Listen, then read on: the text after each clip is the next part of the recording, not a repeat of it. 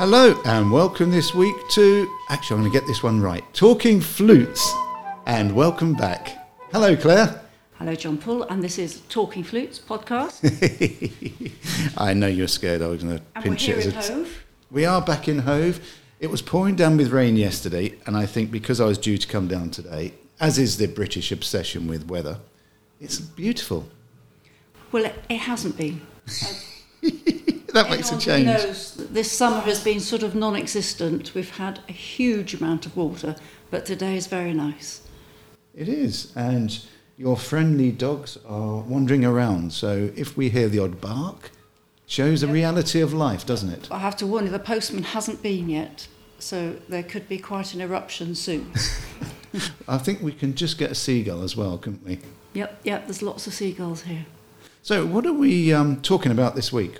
Well, we've had a huge amount of questions, so I thought this would be a good opportunity to try and get through as many as we can. Mm-hmm. Some will be longer than others. Yep.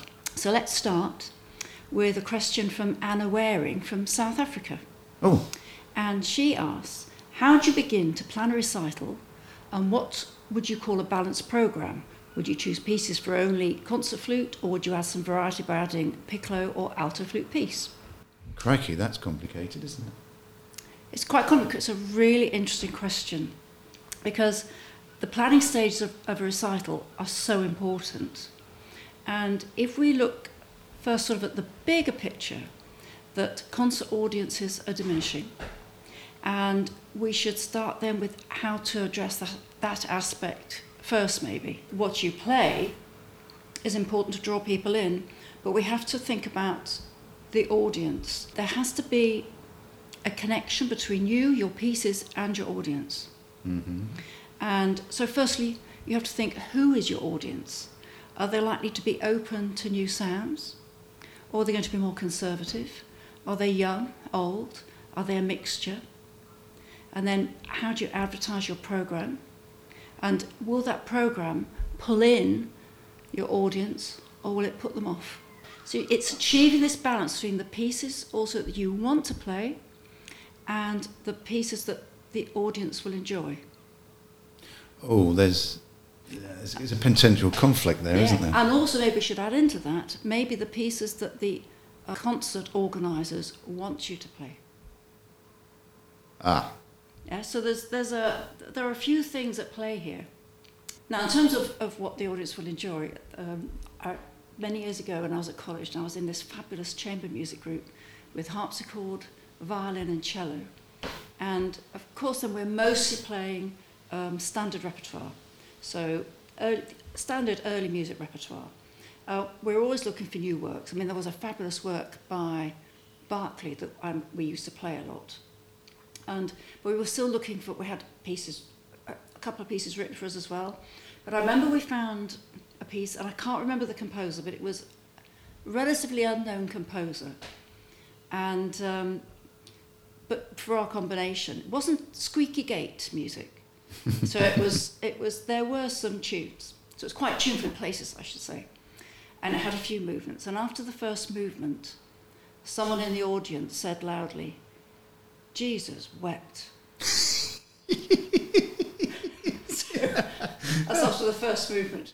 So that taught me a great deal about relating to your audience. And, and that relationship is constantly changing.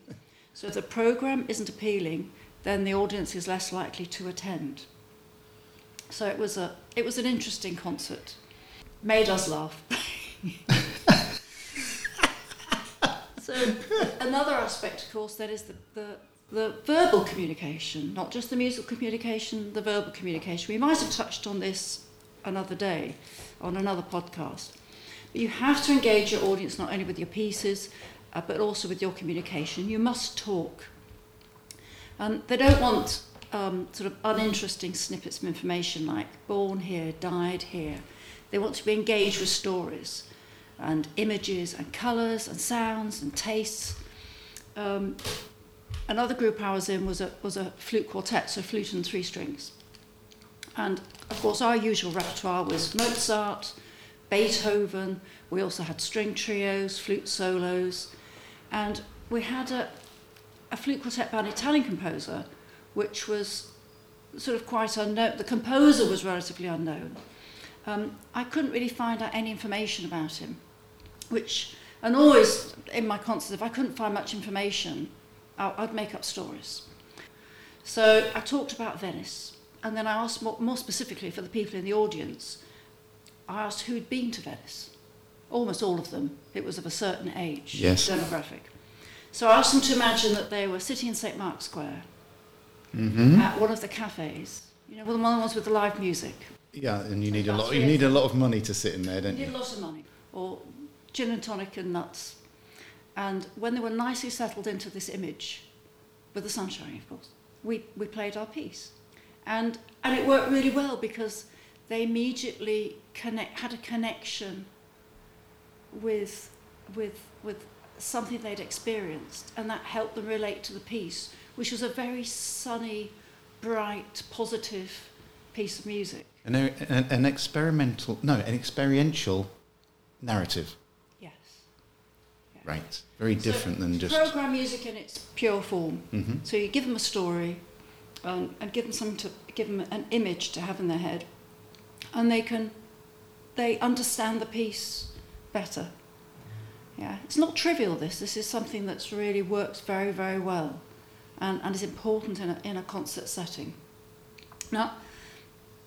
I read a, a blog recently that was incredibly interesting by Gerald Klickstein. And he talks about, in terms of, of concerts and programming, he talks about relevance, empathy, and exclusivity. Mm-hmm. Yeah. So making relevant connections between you, your repertoire, and your audience. Yep. Um, a good example of this is the Sandbach Concert Society, run by Lauren and Andy Scott. Up north, like Yes, north of England, like you know, in a couple of times. you know, No. they're talk a bit strange up there, like, don't they? Hate you. and, you be careful because I come from the north. You do, Yes, don't yes, you, I love? do. I Ah. come from that area. So Oh, you, you've changed. You've changed your stripes. You, te- you speak kind of posh now. Well, moving on. I'm getting the eyes. I'm getting the eyes. Back to my Radio 3 voice. yes, indeed. So, Lauren and Andy, they offer performing opportunities for the young musicians in the community. So, at the beginning of each concert, a selection of the local young players, they perform, and then the guest artists perform. And so, an immediate connection is made between the concert society and the local community. And it brings in more people because it brings the, the youngsters in who are playing, it brings their families, their friends, as well as the normal uh, concert goers within the area. So it's immediate connection. And I've got, I've got a wonderful story to tell you, which I came across in this blog by Gerald, Gerald Klickstein. And it's all about the Dortmund Concert House Orchestra. The Dortmund Concert House Orchestra. Okay. And it's a fantastic example of relevance, empathy, and exclusivity, which you won't believe. So they were struggling to attract audiences.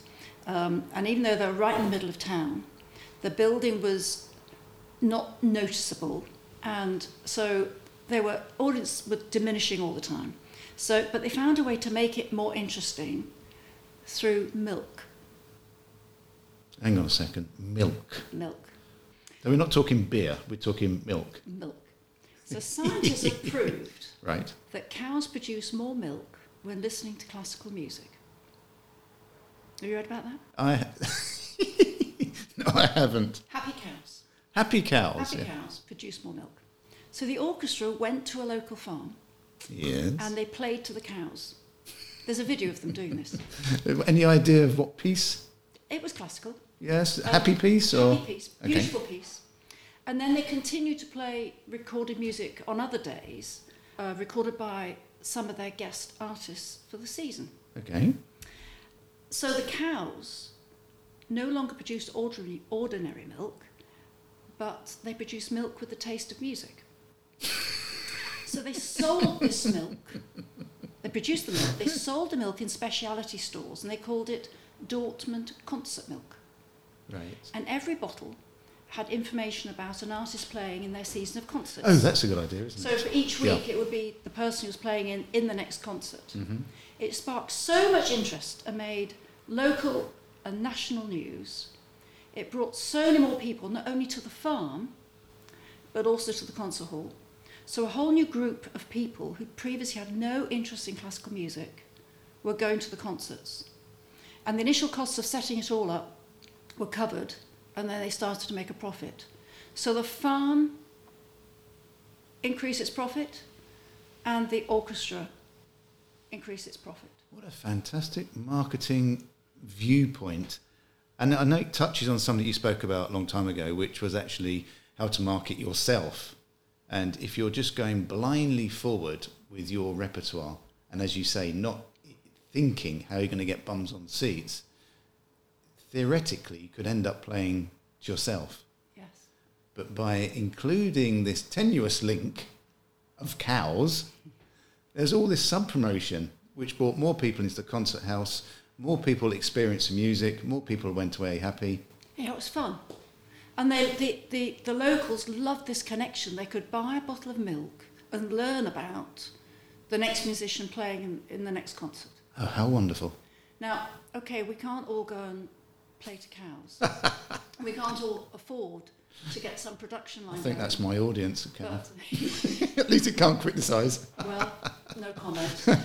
but for all of you performers out there who are trying to think about program planning, think about these three things about the, the relevance, the empathy, the exclusivity, and how can you make a connection maybe with your local audience. Um, and it just means thinking outside of the box. I don't really like that term, but that's what it is. So you're trying to be more creative with your thinking.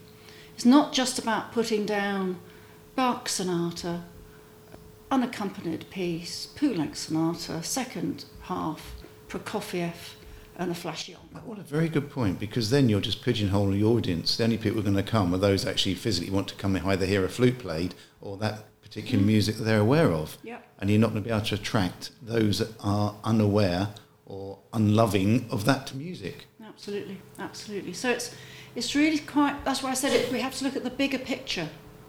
It's not just a case of picking what you think might be the right pieces. It's a way of it's this connection, and you have to connect with people who might not normally go to a concert.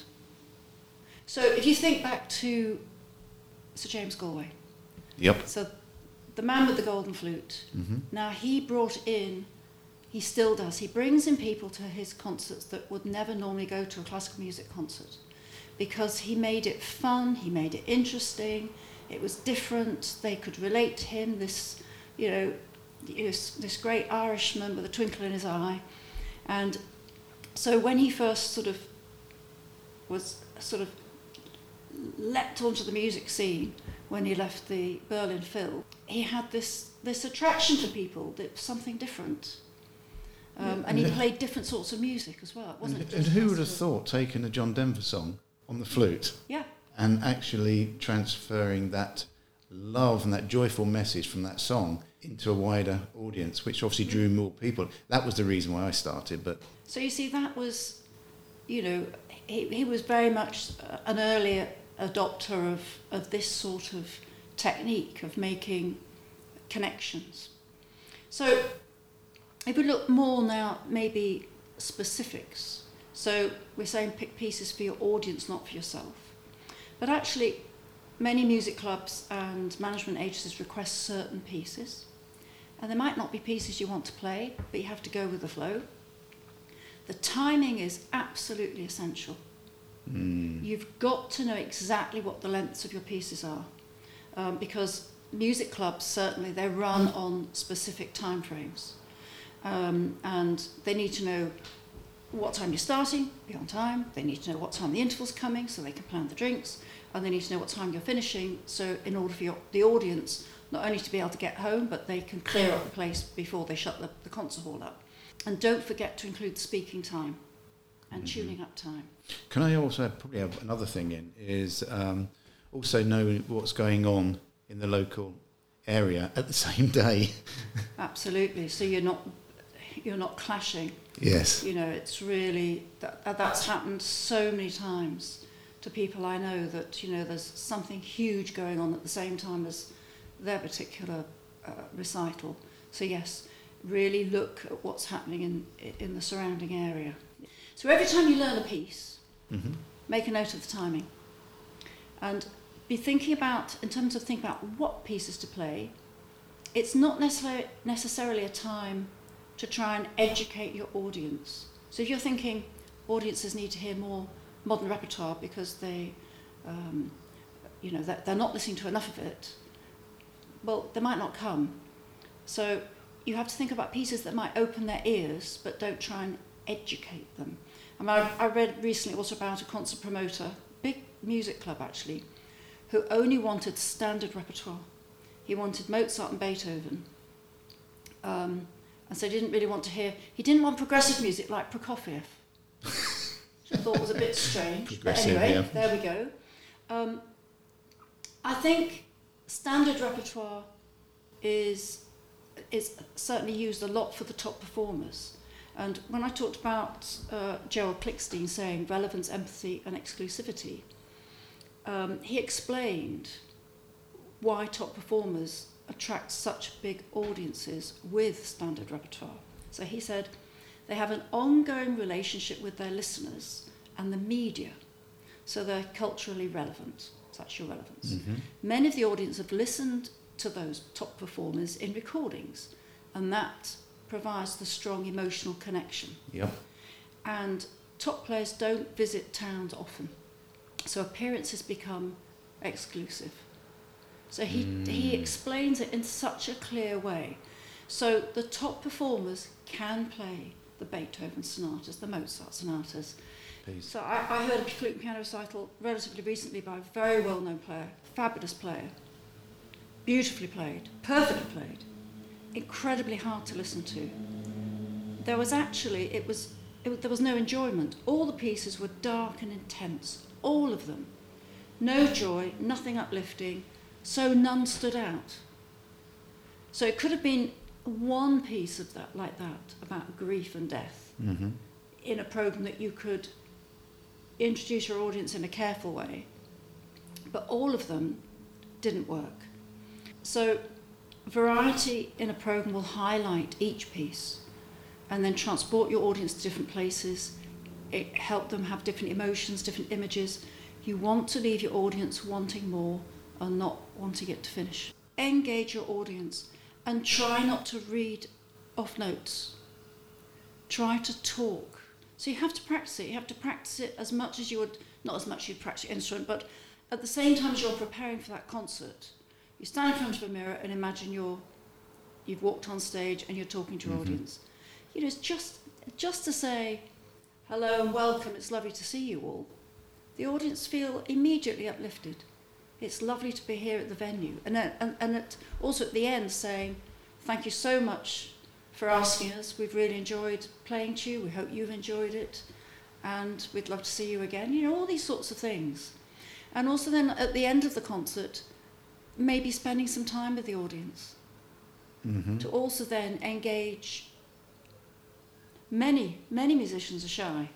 I mean, I always, I always felt that I was a shy person, but being a performer is, is like being an actor. You take on a role Mm. and so when you walk on that stage, you're a different person.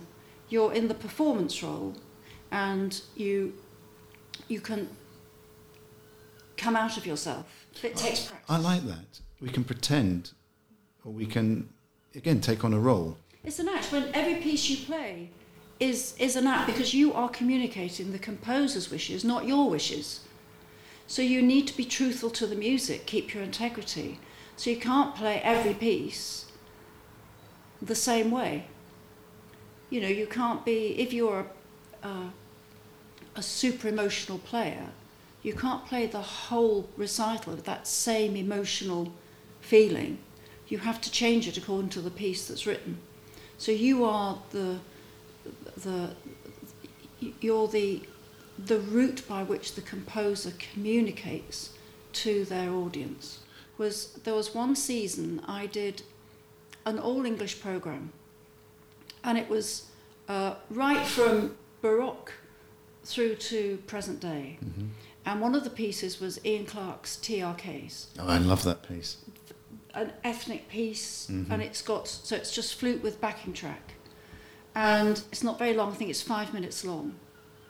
And you play, you always bring the lights down, and then just play it, and it created a really special, different atmosphere, and that became my most successful piece during that season. Should we disappear for a coffee, Claire? Yeah, time for coffee. Well, from talking, f- oh, Jean Paul, by the way. Oh, do you know, I forgot to introduce myself at the beginning. I think, I think people know who you are. Uh, yeah, I think they know the laugh, don't they? Uh, from Talking Flutes and Jean Paul and Claire, and we look forward to speaking to you again soon. Yeah, in about five minutes, actually. Yeah, well, we, we, we're recording a couple, aren't we, Claire? and your dog's been very, very calm. Yeah, very, very quiet. The postman hasn't been yet. No, the seagull's been quiet as well. I was hoping for a bit of ambience, you know, seaside ambience podcast, but So until next time, bye bye to everyone. yeah, ciao, cheerio, bye.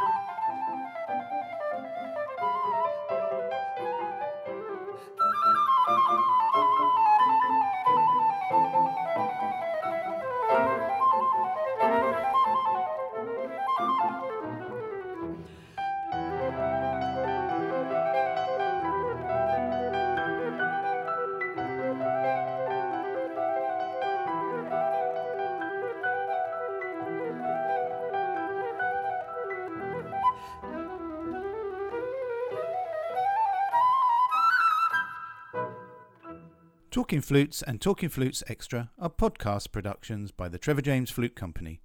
For more information, visit trevorjamesflutes.com.